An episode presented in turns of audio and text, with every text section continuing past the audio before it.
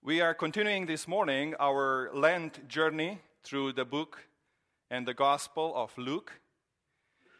And we arrived at a place um, where it's in chapter 18, Jesus tells a parable of two people going to the temple to pray. And one is a Pharisee, and the, one, the other one is a tax collector.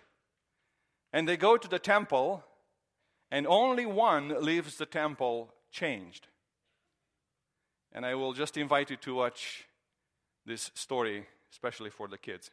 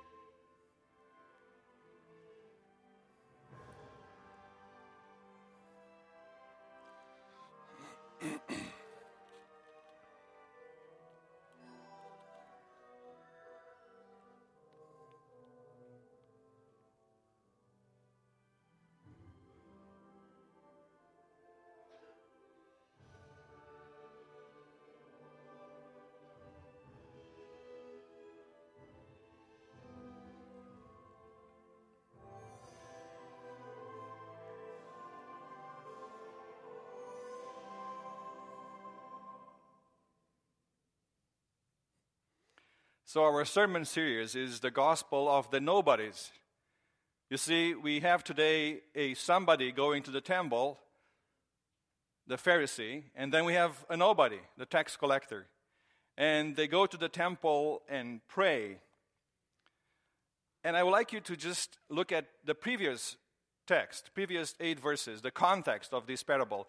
In chapter 18, Jesus gives us another parable and begins with a parable of what he calls the persistent widow. There is a widow who is a nobody pleading with a judge who is a somebody. And the teaching of that parable is that we should never quit praying, that we should keep on going on, on and praying and praying and praying. Never stop pleading with God. And this is one virtue that Jesus taught his disciples about prayer. And today, it's still about prayer, but it's about public prayer. You see, if you want to eat a meal and have a beautiful meal, maybe to, today after you leave church, you, will, you can have it at home.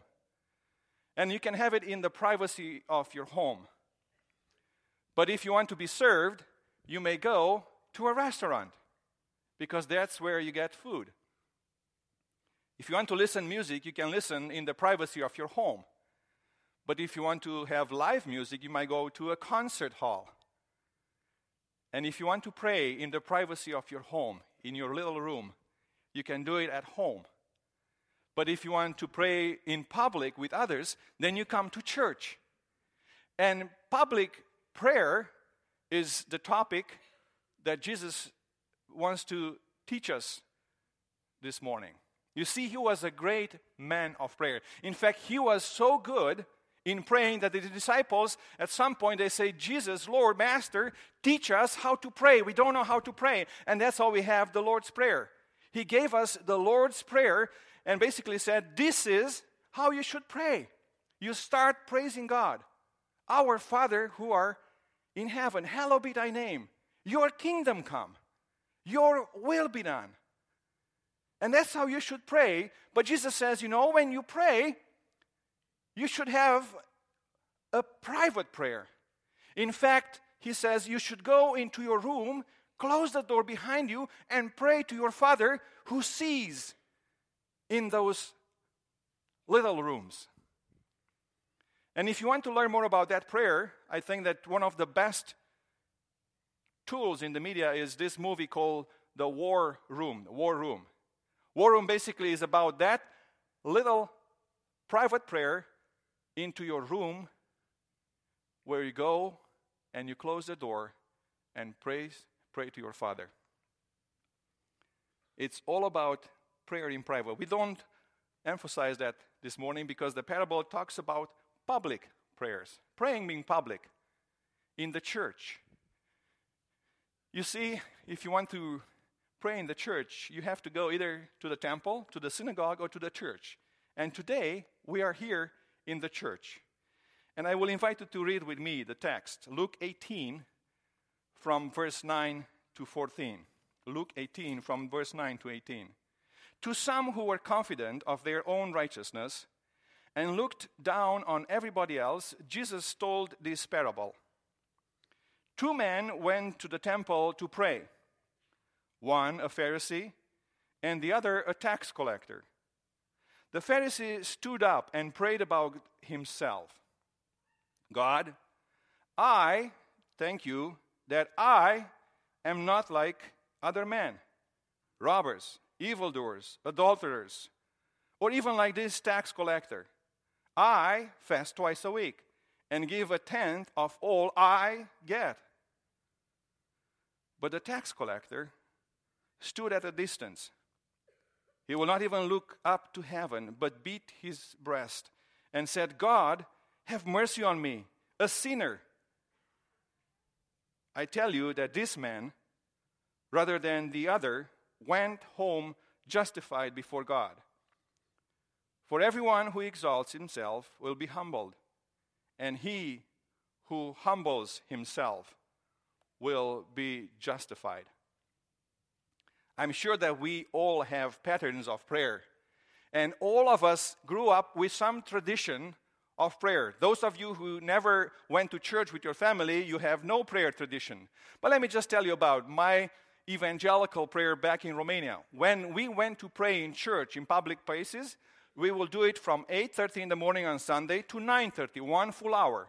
And on this half of the church, just imagine that you have all of the boys and the men on this other half, all of the girls and the ladies, the women. And we will just start with a song, worship, and then we will read a psalm, maybe a two minutes meditation. And then we will start with the first man in the row, and everybody will pray aloud, one after another. And we will go like that, and then start with the second row, come back to reach here, and then to, uh, to everybody else. And we were standing. We were not sitting like we do here. We were standing. Everybody was standing. And after we were done with the men, we will sit down. And as we were stand, uh, sitting down on our chairs, we will sing another song, read maybe a few more verses some, from a psalm, and then start with the ladies, with Anita and Jerry and Heidi and everybody else. And we will go again like that, row by row, standing. And you had to make sure that when you pray over there, Amy, right, Brother Joe and Steve hears you from the other side because everybody had to say amen. And we try to pay attention to what others are praying.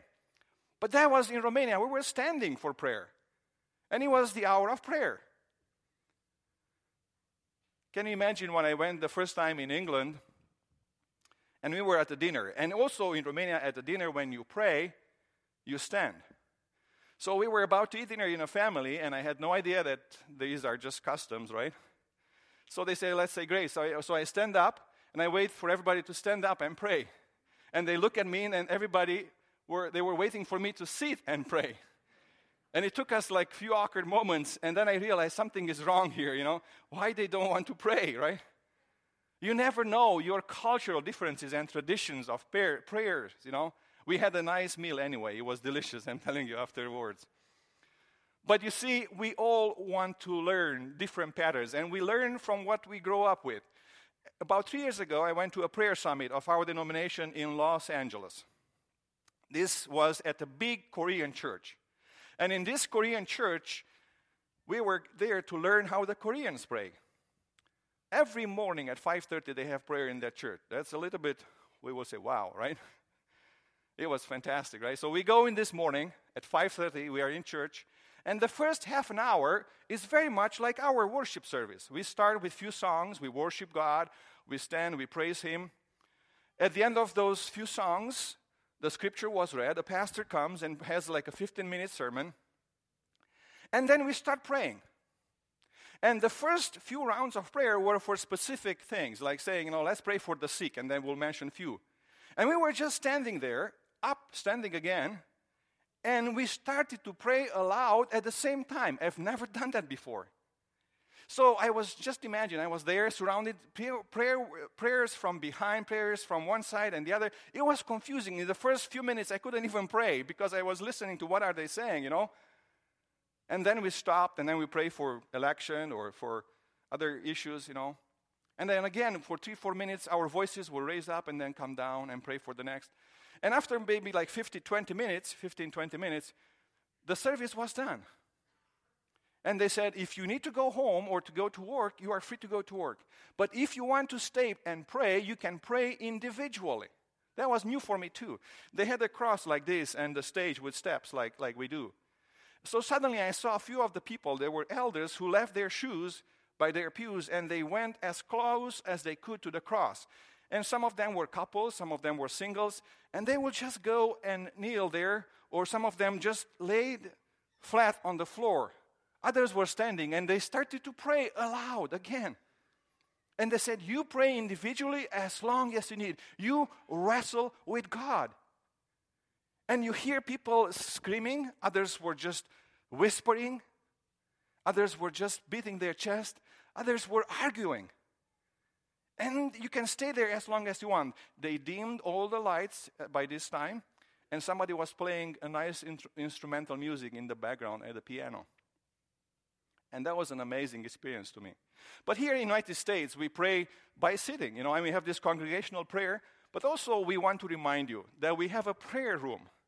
And all the time we say, if you came with burdens at church, make sure you make use of the prayer room. There are shepherd leaders who are going to be there waiting for you, joining you to carry your burdens, to bring them before the Lord. So don't go home without leaving your burdens into the hands of Jesus. Make sure you use the prayer room every time you come here. So, the story, the parable, has two, pers- two characters. There is one Pharisee, right? He's a Pharisee, somebody extremely religious, sophisticated in matters of faith. He is the one that preserved the Torah, the Torah was the five book of Moses, the teachings, and from a childhood he memorized it. He is also following the Mishnah. The Mishnah are the interpretation of the Torah. So the Pharisee basically used the Mishnah to understand how to apply the Torah to their everyday life. That's why they had so many rules. They had so many rules. In many, many ways, he was a somebody in the religious society of the day. He was somebody to look up to, to admire. And then you have a tax collector on the other side, right? The tax collector was a Roman collaborator. He was working for the occupiers. He gave his soul to the Roman powers. He was not a trusted witness in the court of law. He could not say, Well, I saw this or that. You know, his witness was zero. He had no ground. And he basically practiced becoming wealthy through legalized extortion. That was the tax collector. He was hated by the people, and basically, he was a nobody in the Jewish society. He was the unclean, the sinners. The Pharisees will not even touch them because they will become unclean. So you have these clashes, right? The Pharisee and the tax collector. And maybe you sit here this morning and you say, you know what? I'm not super religious. Who I am like with? I am like, I'm not like the, the Pharisee. I'm not so sophisticated. I'm not, I'm not the person that has all the religious answers. I'm not uh, an elder or a deacon in the church, a service leader, a shepherd leader. But I'm not also as bad as a drug dealer, a bank robber, a criminal. And I will invite you to look deeper into this parable this morning with me, just to go deeper than this surface image. And the first thing we are going to look at is posture in prayer. Posture. What is our posture? How do we pray? What is it? What is the position? You see, for the Pharisee, it was public performance. He was there to put up a religious show. For him, it was showing off to the others. He was dressed to impress. He was dressed, all his clothes, all of the phylacteries, and all of the things that he had, the law, and everything that was on him, basically was saying, I am a religious person. I worship God. I am holy. Follow me. I know the law. I know what God wants. I know how to get right with God.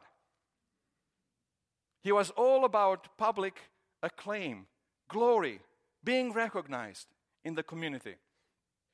And when he prayed, he wanted to be seen and heard by others. He said, When I pray, you pay attention. I stay at the street corners, I stay in front of the synagogue. And when I go to the temple, I don't pray just because I pray, I pray that you will hear. He was all about the outward religion. And this is what Jesus says about these people. He says, And when you pray, do not be like the hypocrites, for they love to pray standing in the synagogues and on the street corners to be seen by others. He says, Do not be like them. Do not make your religion all about exterior. Just let the religion be deeper than facade. Than facade. Religion should be something better than just clothing and just a show. And then you have the tax collector who stood at a distance. He couldn't go as close as the Pharisee in the temple. Maybe he was in the court of the Gentiles with pagans. And maybe from a distance, he would not even look up to heaven. He couldn't look up to heaven, he looked down. And not only that, he was beating his chest, his chest, and he basically said, The heart is the problem. My heart is the problem. Look at my heart, O oh Lord. And he wants to see God. He's there to seek God, not to seek people, but to seek God. He believes that God can hear him. He's at the temple because he thinks the Lord is going to listen to me. So, for us today, when we look at these two characters, the question is why are we here today? Why are you in church today? Why are you in public prayers? Are you here because you believe that God can hear you?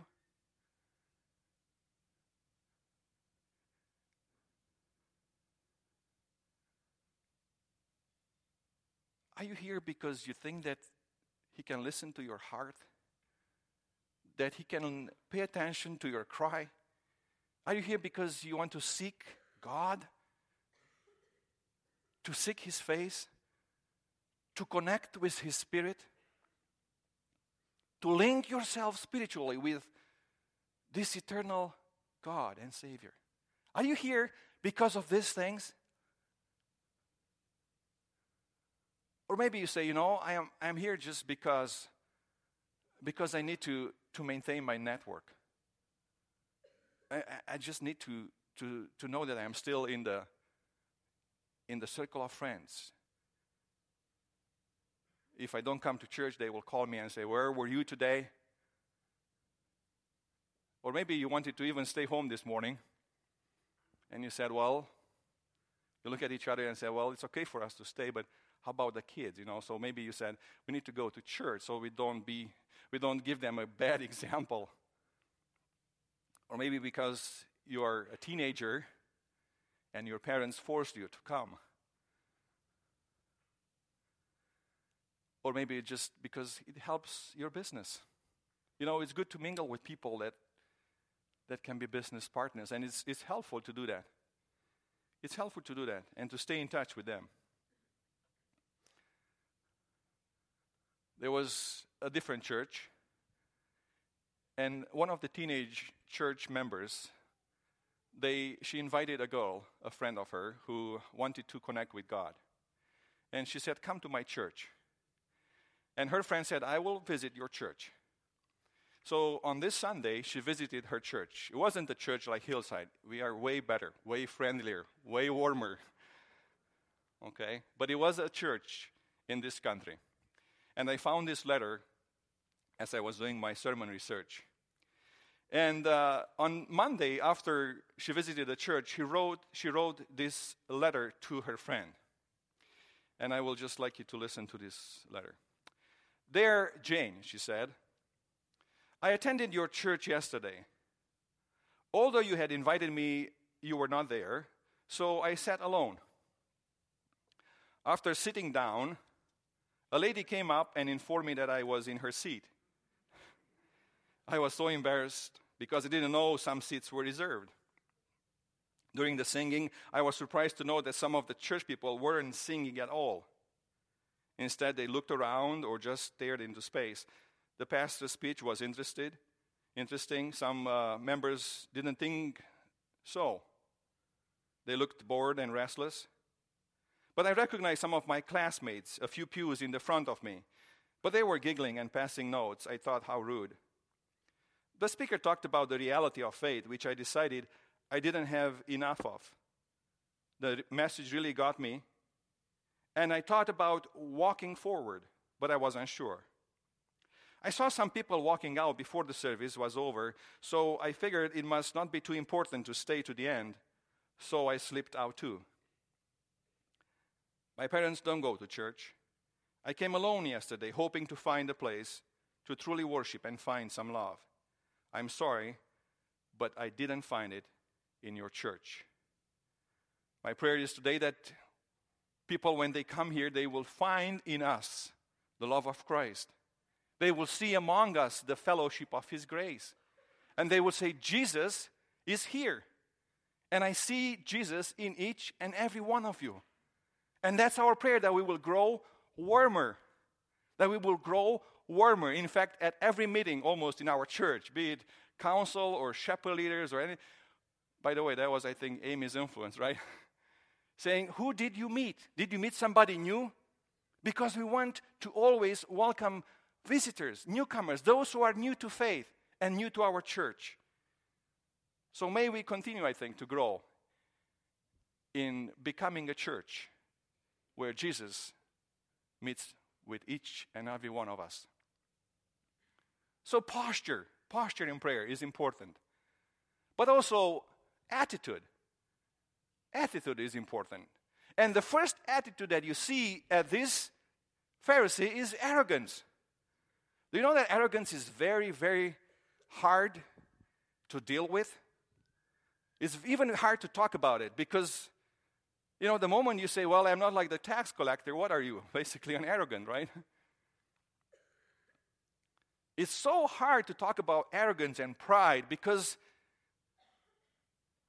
like the Pharisee, we are unaware of our own arrogance and pride. The Pharisee stood by himself, and this is what he prayed God, I thank you that I am not like other people robbers, evildoers, adulterers, even like this tax collector. I fast twice a week and give a tenth of all I get. That was more than God asked. He was doing more than the law asked. But do you see how many eyes are in this text? It's all about me. It's all about what I do. So basically, he was saying, Our Father who are in, in heaven, I thank you that you made me. The world should have more of me, people like me. It's all about me, it's all about I, what I can do. Pride and arrogance. And then it's all about comparing yourself to others. I'm not like the others. Oh, Lord God, do you see? I'm not like the others. The problem is always outside, but I'm not like, I'm an insider. It's well, those nobodies, but I am somebody. And the truth is, it's so easy to detect arrogance in others. You are with a group of friends, right? And you suddenly you hear somebody just talk about themselves. You cannot even throw a word because it's all about I, what I did, what I could do. People that you feel, well, why? You know, I know the best, I am the smartest, I never go wrong, I'm always right. And it's so hard to detect in ourselves arrogance. So just think about how do you detect arrogance in yourself? Maybe these questions will help. Do you, do you like to brag, to compare yourself with others?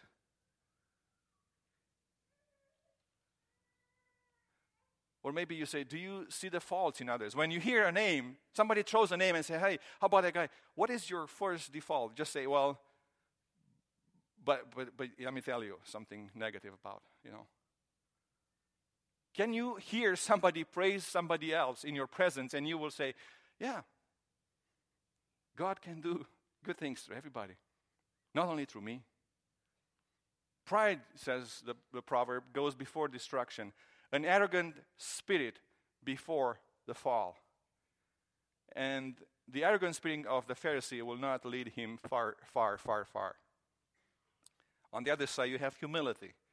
Look at the tax collector. He says, He stood at a distance. He will not even look up to heaven, but beat his breast. And he said, God, can you see him? Can you see him? Look down. God, God, have mercy on me, a sinner. God, God. He is seeking God's mercy. Do you know what he's saying, in fact? The word mercy there in that chorus, God have mercy on me, is basically just imagine the Ark of the Covenant. The Ark of the Covenant is like a coffin. And the Ark of the Covenant contained the law inside the law, the tablets of the law. And basically, the word mercy there, it says the lid on the Ark of the Covenant is what's called the mercy seat. So the Ark of the Covenant was covered with a lid. And the people, the, the high priest, will go once a year and sprinkle blood on that mercy seat, the blood of the Lamb. So basically, the tax collector said, Lord, take that lid and put a lid over me. The law kills me. If I look at me by the law, I should be destroyed. I should go to hell, basically. But would you please take the lid of mercy? Cover me with your mercy. There's nothing that I can do. The Pharisee, he says, I have my blankets, my quilts, my good works. But the tax collector says, No, I need your mercy. I seek your mercy. I unload my burden. I leave them here in the temple, at the church at the cross of Jesus. I need to be forgiven.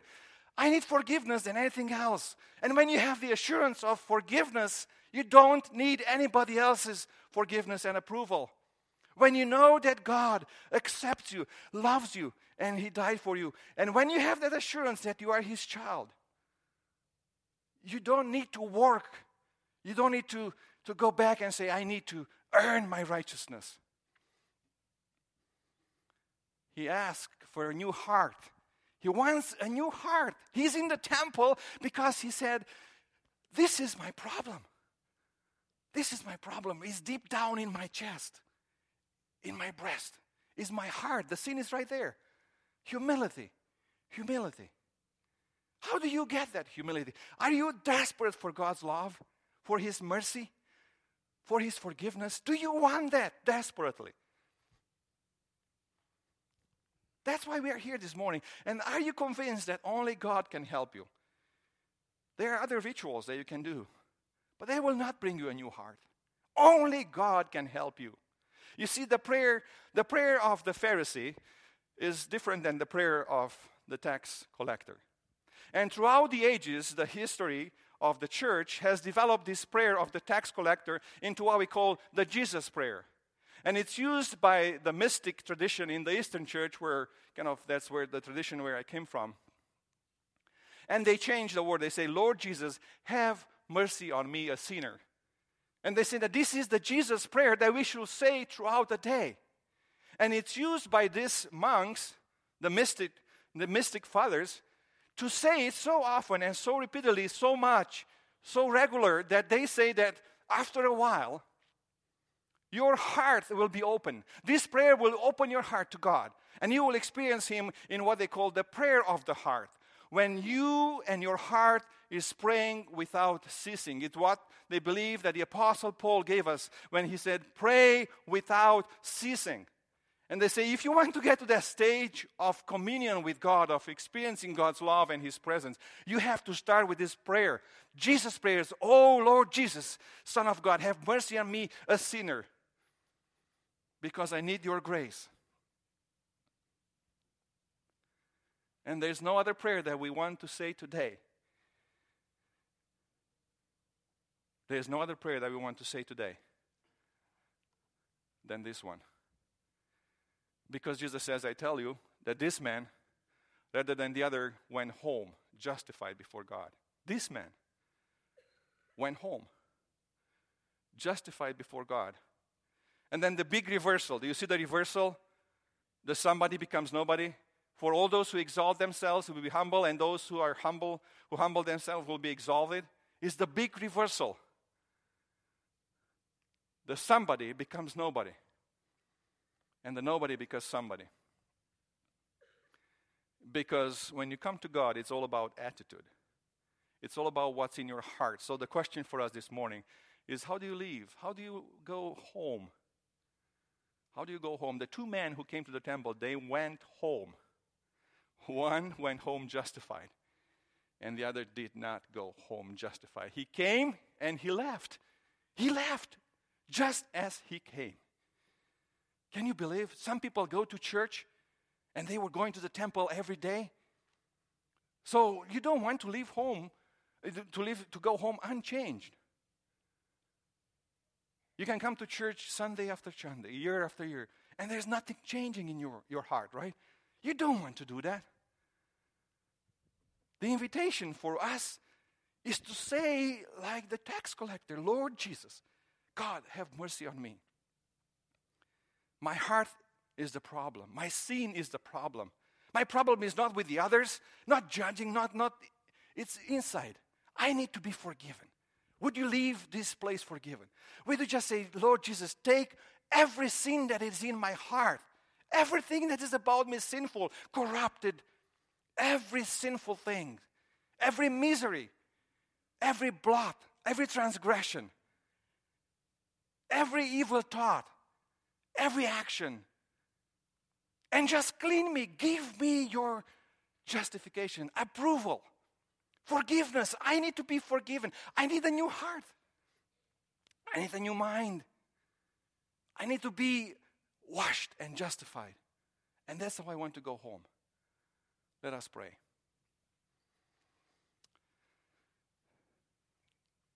Father, we give you thanks for we have hope in Christ Jesus. And this morning we ask that you will bless us with your mercy, that you will cover us with this, with the seat, with the lead of mercy. And in Jesus Christ, that you will receive us as you receive this tax collector. And we want to go home justified, accepted, included, approved in Christ Jesus, adopted with the assurance of that forgiveness of sins, we leave this place and we give you thanks. Amen. Would you please stand and receive the greeting, uh, the blessing of the Lord? As we go from this place, the Lord bless you and keep you. The Lord make his face shine upon you, and may the Lord give you his peace. You may go in peace. Amen.